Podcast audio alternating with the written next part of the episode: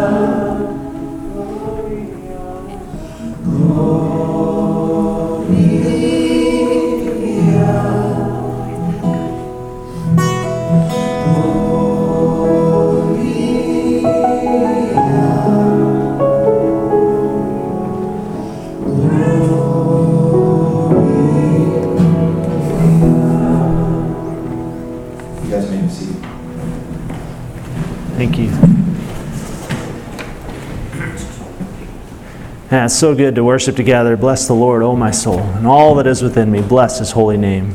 May that resonate within each and every one of us this morning. Uh, today we're continuing in our Beautiful Attitudes uh, learning adventure, teaching series through the Beatitudes from Jesus' Sermon on the Mount. Uh, this is week number five, and uh, today's message is called Aurora Borealis. Aurora Borealis. So anyone know what the Aurora Borealis is? All right. You do? All right. What is it? What's its other name? Light. The Northern Lights. Good job. All right. My work is done here. Let's pray. That was easy. Thanks. Uh, I remember the very... Has anyone ever seen the Northern Lights? The Aurora Borealis? I remember the very first time I actually saw the Aurora Borealis, or the Northern Lights. Uh, one night, many years ago, I was living in a small town uh, north of Jefferson City, uh, Missouri, called Holt Summit, um, which is just north of the Missouri River, if you're geographically lost in my reference there. Middle of the state, north of the river. It was during a during the winter, and I had stepped out onto our back deck, um, which was attached to our dining room, and it had a really nice clear view of the northern sky.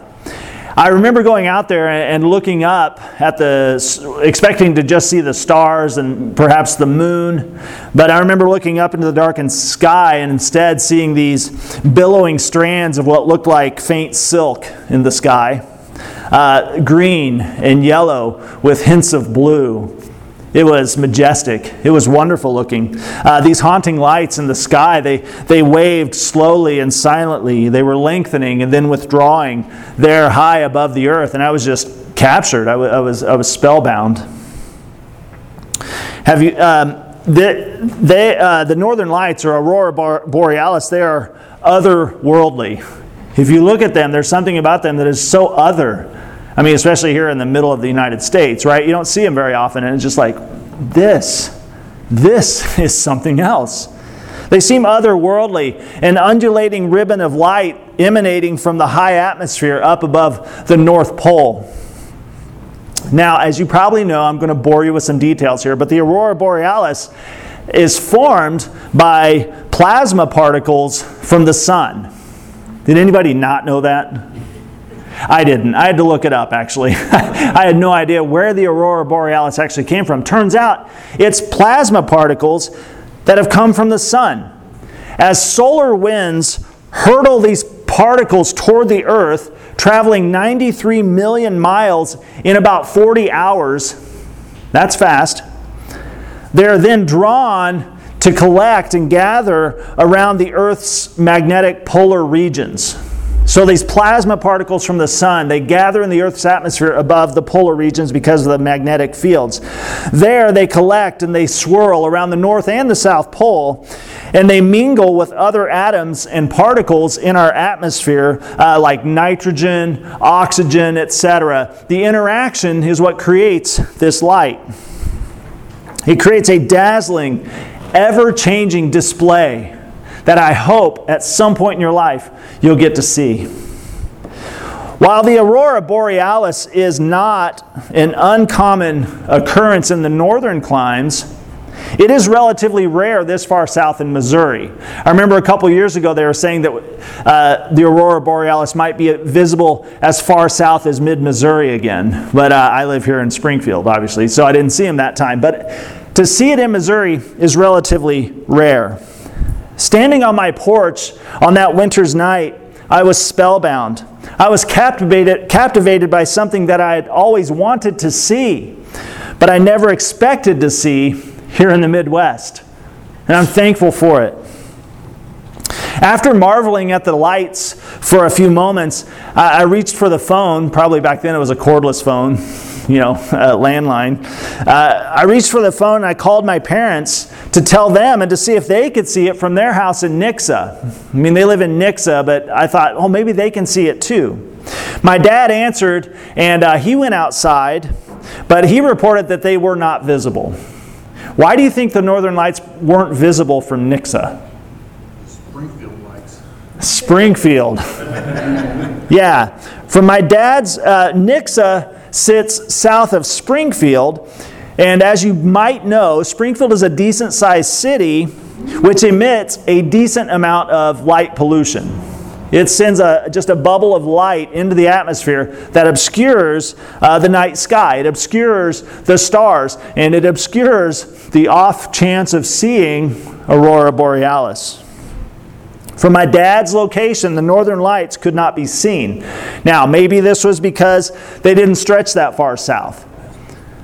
But it might have also been because of the light pollution. And even if the Aurora Borealis was visible, it's a moot point because he couldn't see it anyway because of the light pollution. So there's a lesson for us here. There's a lesson uh, that I learned and my dad learned in our experience with the Aurora Borealis. Sometimes it's hard for us to see the lights above us because of the light pollution around us. Sometimes it's hard to see the lights above us because of the light pollution around us. Distractions, complications like busyness, denial, confusion, past hurts, ingrained assumptions, all these foster an inability and sometimes an unwillingness to actually see. If we are ever to see the northern lights, among other things, we must recognize that pollution exists, that light pollution exists in our lives, and take whatever steps are necessary to get away from it, to clear our view, to do whatever it takes to intentionally step away. We must find a place where we can get perspective, where we can see clearly. So today, as we join Jesus once again on that hillside in Matthew chapter five, uh, we find he is continuing his Sermon on the Mount, in which he is speaking truth, he is speaking life to all those who are gathered around him. People from all walks of life, all socioeconomic strata gathered around Jesus that day. We are solidly, solidly underway in our exploration of the Beatitudes, or the beautiful attitudes of Christ, uh, and his upside-down kingdom. This vision, this glimpse of his upside-down kingdom that he is launching into the world. Last week we heard Jesus say in verse three, chapter in Matthew five, verse three, God blesses those who are poor and realize their need for him, for the kingdom of heaven is theirs. My hope is that we together grew in our understanding of how an awareness and how acceptance of our moral and spiritual bankruptcy is really key to our being able to surrender. It's really key to our salvation and our transformation in Jesus Christ. We have to the, have to get to that point. In whatever way, we must end up at that place that says, I am broke. I am spiritually bankrupt. Nothing I do is good enough. Nothing I am able to accomplish earns me merit before God. Even my most righteous acts and behaviors are like filthy, soiled rags before God. We must all come to terms with our spiritual bankruptcy if we are ever to be uh, become available for that salvation and transformation that Christ wants to enact and effect in our lives. In His sermon, Jesus continues to surprise us. If nothing else, the Sermon on the Mount is full of surprises.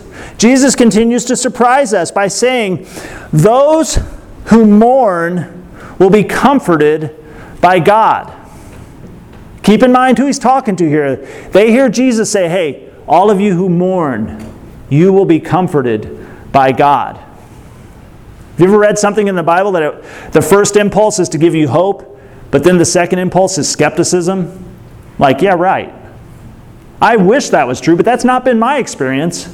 Well, there were people just like that, just like us, in the crowd that day when Jesus said, you are blessed when you mourn because you will be comforted by God. Jesus tells us with confidence, those who are heartbroken will be held close by their Creator. Those who are heartbroken will be held close by their Creator. Let's look at Matthew chapter five. Let's read verses one through four today. One day, as He saw the crowds gathering, Jesus went up on the mountainside and sat down. His disciples gathered around Him, and He began to teach them. God blesses those who are poor and realize their need for Him, for the kingdom of heaven is theirs. God blesses those who mourn, for they will be comforted.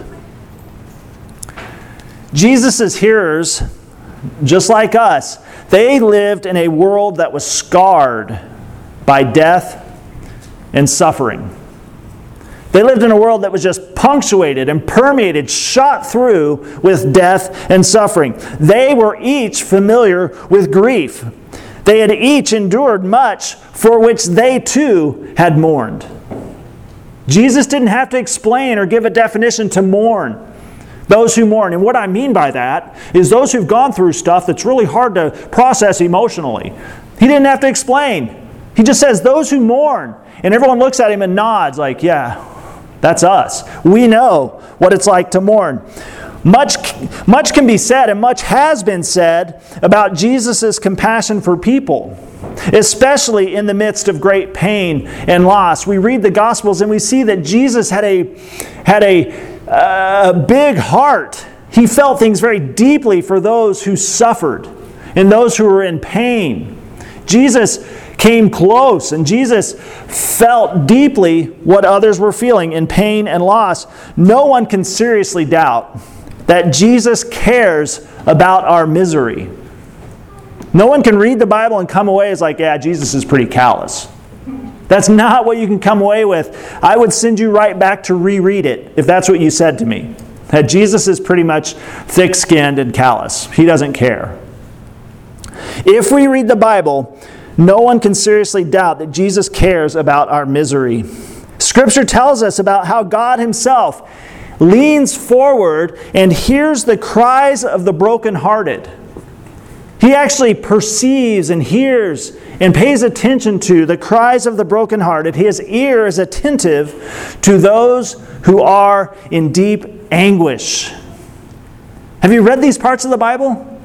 Well, let's visit one this morning. Look, to, look at Psalm thirty-four.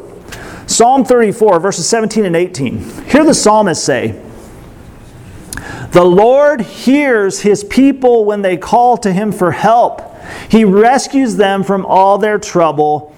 The Lord is close to the brokenhearted. He rescues those whose spirits are crushed.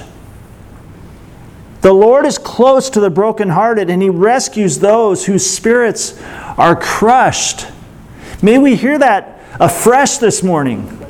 This psalmist is talking about our God, the nature, the character of our God. He is close to the brokenhearted, and He rescues those whose spirits are crushed. I mean, that sounds severe. That's not just like, I'm feeling a little down today. That's deep anguish. He comforts those who are in deep anguish. Here again, we must be careful not to simply hear Jesus' words as comforting our physical pain. Okay, we must have a, a wider angle lens on here, okay? We must be careful not to hear Jesus' words as only comforting our physical pain or as being only assurances regarding our temporal losses. Does Jesus care about those things? Yes, he cares about those things too.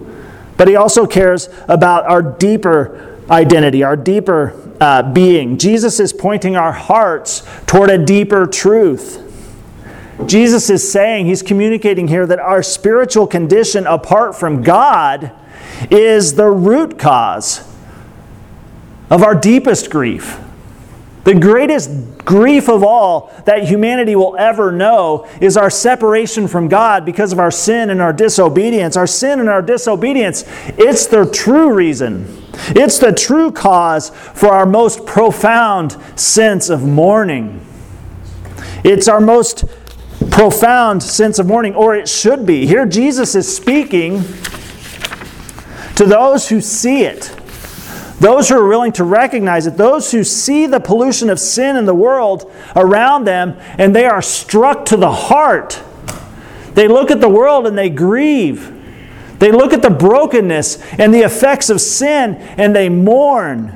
Jesus is speaking to those who are willing to recognize and grieve the human condition.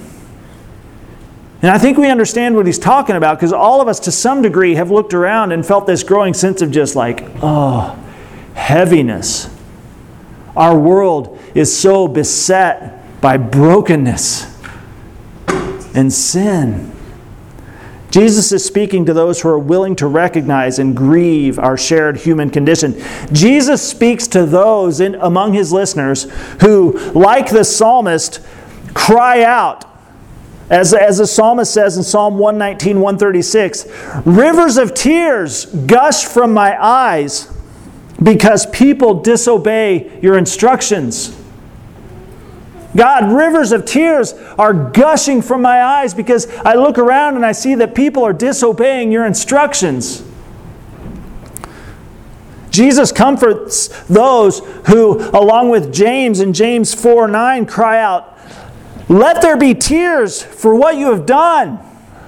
Let there be tears for what you have done. Let there be sorrow and deep grief. Let there be sadness instead of laughter, gloom instead of joy. We look around like James and say, guys, do you see what's going on? We should all be in mourning. We're all lost. We're all separated from God. Our hearts should be broken for the sin and the suffering we see in our world.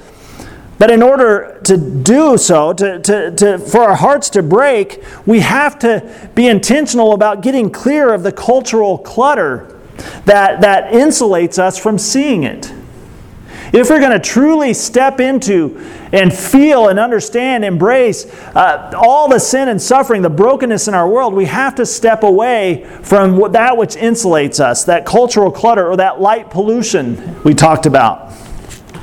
Matt Smethurst with the uh, Gospel Coalition uh, explains it this way. He said, given the human condition, Jesus' promise, Jesus' promise to comfort those who mourn sin could scarcely be more counterintuitive. Given the spirit of our age, it could scarcely be more countercultural. Sin in the late modern West is not grieved. Sin in the late modern West is not grieved. It's not disapproved of. It's not merely tolerated. It's, it is celebrated. Our society does not mourn sin. Our society does not mourn sin. It mourns those who mourn sin. Yet we can succumb to similar tendencies, can't we? No doubt one reason we fail to mourn sin is because we underestimate it. Hold on to that. One reason we fail to mourn sin is because we underestimate it.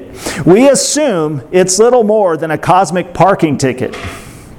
But sin is not trivial. Sin is not trivial. It is treason. It is treason. It is an insurrection against heaven's throne. We have never committed a small sin. You, me, we have never committed a small sin because we have never offended a small God. Shnikes. Does that make you shiver a little bit? Like, oh no. We're in a grave situation here. We have never committed a small sin because we have never offended a small God. We've committed treason against the very throne of heaven, insurrection. In other words, as the Puritan Thomas Watson says, until sin is bitter, Christ will not be sweet. We have to come to the place where we are almost overcome by the sense of bitterness that comes from our sin and separation from God if Christ is ever to enter the scene and be sweet. So, here is something important to notice and remember. Get this, okay? And let me back up. The call to, call, to, the call to follow Jesus is a call into tension, where we are called upon to hold things in tension. Okay, an awareness of our sin and separation, this like, uh, factor, with also the, uh, factor. Okay? Do you ever, you feel that like, oh, I'm a wretch. I'm a child of the King. What? You know, how does this play out, right? Tension. Get used to it. Here's something uh, important to notice and remember. Once we recognize and grieve our sin and spiritual bankruptcy, what is God going to do? Once we recognize our sin and spiritual bankruptcy, we do not find God rubbing our nose in it.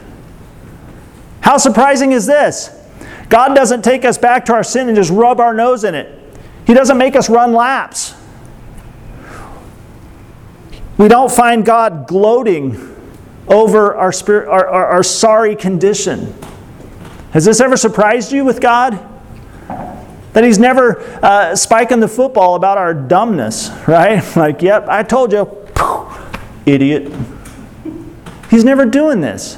He's never gloating over our sorry condition. Instead, what do we find? We find God is eager to forgive us. And more than that, He's not just willing to let bygones be bygones. He says, I forgive you, and I want you to come back home. I want you to come back close to me. You belong in my family. I pray that that still blows your mind a little bit. That not only does the God, creator of the universe, say, I forgive you because of the finished work of Jesus Christ, but because of the, the, the, the, the, the life, death, and resurrection of Jesus Christ, I did this all so you could be forgiven, yes, but you could come back home to me. You could find your place once again in my family. Wow. God forgives us and He welcomes us back home. Hear God's response to His beloved people in Isaiah chapter forty, verses one through two, where He says, Comfort, comfort my people. Comfort my people. It speaks to Isaiah, speak tenderly to Jerusalem. Tell her that her sad days are gone and her sins are pardoned. Comfort my people.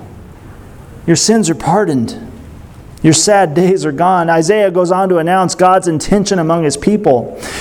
And this passage is iconic because it's the passage Jesus uses to launch His ministry uh, in Luke chapter four. At the outset of His earthly ministry, He goes to this Isaiah passage and says, guys, I want to start with this. This is the anthem. This is the theme. This is my mission statement about what I'm going to effect among you. Look at Isaiah chapter sixty-one, verses one through three. The Spirit of the Sovereign Lord is upon me, for the Lord has anointed me to bring good news to the poor. He has sent me to comfort the brokenhearted, to proclaim that captives will be released and the prisoners will be freed. He has sent me to tell those who mourn that the time of the Lord's favor has come, and with it the day of God's anger against their enemies. Tell to all who mourn in Israel, He will give a crown of beauty for ashes, a joyous blessing instead of mourning, festive praise instead of despair. In their righteousness they will be like great oaks that the Lord has planted for His glory. It's telling that Jesus launches His ministry with this very passage. This is what He has come to do. Matt Smethurst finishes up by saying, if Matthew chapter five verse four is true, if Jesus really meets repentance with comfort, not condemnation, then no longer do you need to fear being exposed. No longer do you have to present an airbrushed version of yourself to fellow redeemed sinners. No longer do you need to fear studying your heart or plumbing the depths of your disease. Ultimately, our comfort is anchored in the reality that Jesus doesn't just mourn sin, He conquers it. Jesus doesn't just mourn our sin, He comes and He conquers it. He invites us into this moral vision, this upside-down kingdom, and then dies in our place so that we too can enter it. Guys, this is remarkable stuff. We find God's comfort when we see clearly and we mourn our sin. When we see clearly and we mourn our need for salvation, which comes, that salvation, which only comes through faith in Jesus Christ. It all points us back to Jesus Christ. God's grace shines brightly, like the Aurora Borealis, above us, all around us. And what God is doing can even shine within us. But we must be willing to do whatever it takes to see it. So let's pray together. Father, we thank You for Jesus. We thank You that He came among us and He uh, talked about the unexpected blessing that comes through faith. God, He came and he, he, he dwelt among us and He experienced the full range of human joy, of human suffering. He took it upon Himself, entered into it, and then He conquered our sin. He didn't just live with us or die for us, but He rose to lead us into new creation. God, we, we're just, it's remarkable. We're flabbergasted when we hear that Jesus didn't just come to forgive our sins. He actually came to forgive our sins and bring us back home to You. God, Your desire is to dwell among us, for us to be a living temple, a place where Your glory dwells. And God, You're effecting that work even now in the power of Christ's resurrection. So God, I pray that each and every one of us would uh, would uh, become more and more comfortable or, uh, I don't know, competent in that tension of understanding the great abyss of our sin and how that separated us from You and how our world suffers because of it. Yet in the midst of that, a light is shining, a light of hope, a light of promise, that because of Jesus Christ, all things are being made new even now, that His kingdom is already at hand, and we're invited to participate and to become more and more at home in that upside-down kingdom. So God, do a work. Send Your Holy Spirit. Um, speak to our hearts today. God, I think a lot of people have been living in hiding, living in denial, Un- uh, unwilling to admit that they uh, are broken, they're spiritually bankrupt, and that their only hope is in Jesus Christ. I pray that we would uh, renew our faith and our willingness to trust in Jesus Christ alone today. And it's in His name that we pray. Amen. All right, well, thanks for your time this morning. I, I pray that uh, the Holy Spirit will continue to work the, the message, the, the, the transformative power of Christ and His, His Word, of His ministry, uh, that which we find in the Sermon on the Mount and all through the Gospels, into our daily life as we live it out. Uh, a couple of announcements I'd like to make. Uh, first, uh, students. Uh, Kendi, what do you guys have for students tonight? Um, normal stuff, six to eight at our house, um, all snacks and things. And it's our second week in James, so we're on James one, nine through eighteen. Okay, at Curtis and Kendi's house, six to eight, continuing the James stu- study.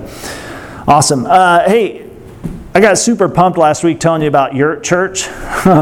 Yurt Church. There's going to be some information coming out this week about it, but September sixth, which is Labor Day weekend, That Sunday, we're not going to meet here. We're going to meet down in Reed Springs at the Francis's Yurts, at the Forest Garden Yurts. So we're going to meet that at ten a.m. in the morning. Uh, it's going to be a day full of fun. We're going to have a, kind of a five by fifteen, so we're going to have a sign-up sheet for people who want to do uh, songs or play music or card tricks, whatever, whatever you do. Uh, um, but a time to just kind of share our talents together. Uh, we'll have a time of devotional. We'll open God's Word for a bit together. Uh, we're going to have lunch. Uh, I think Amanda's going to make campfire chili or something like that. So a big bunch of chili, and uh, we'll provide all the food um, and s'mores. We'll have a big campfire and stuff going. She really, really wants me to tell you that you guys are welcome to camp down there too. There's uh, great places to camp uh, on their property. So you can come down Friday, stay through Monday, do whatever you want. That camp down there, and it's, it's all taken care of. It's all free. So September sixth, mark your calendar uh, for two reasons. One, we want you to be there, and two, we don't want you to be here because no one will be here, and that'd be sad if you're sitting here just with a tear tracing down your cheek because no one's here. Uh, Love Thy Neighbor um, is August fourteenth and August twenty-eighth from one to two thirty p.m. That is our partnership with Victory Mission. Uh, it's a food, mobile food pantry that comes and sets up in our parking lot, and we come and we just meet people as they come through, offer to pray, offer to help address some of their uh, uh, other needs and their food insecurity. And uh, we've done it a couple times now and just really met some great people and had some good conversations. So if you're available on those second and fourth Friday afternoons from one to two thirty, this is a great way to get involved. So if you have questions about that, you can see me. Uh, you can talk to Heather Haynes or uh, Deborah Lacey about that opportunity. Love thy neighbor. All right, kids focus time. Kelly, nice work this morning. That was a great thing to do for the kids. They had a good time. Um, we're going to need to build a big list of people who are willing to take a Sunday and do our kids focus uh, time. So if you're interested in being a part of that, I've already had some people express interest in being on that list. Uh, talk to me or talk to Heather Haynes, who's my pastoral ministry assistant. She's back there in the blue mask, back row Baptist. Um, wait, sorry, did I say back row Baptist? No.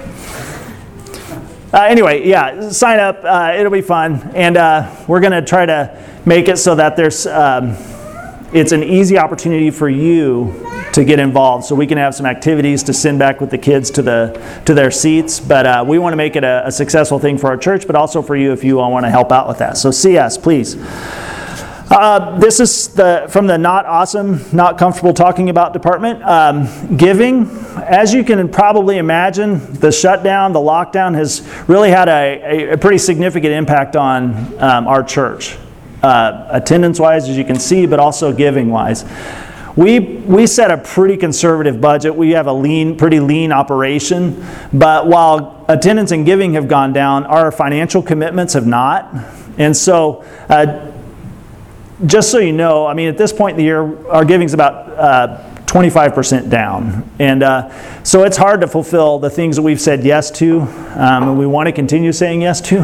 Uh, but that's a, a team effort. This isn't, and I don't think you understand church to be this way, this isn't um, church as a vendor of religious goods and services. This is a family. So it's a, it, it's a, it makes sense that we all are aware of what's going on. So I want to encourage you to really be praying about how uh, you can give faithfully during this time, just so that we can meet our commitments. Um, We, we've cut what we can cut, but there's some aspects that we can't really control. Uh, the giving aspect, uh, we can all commit to that, and we can all take care of that. We believe that God's given us everything we need to do all that He's called us to do.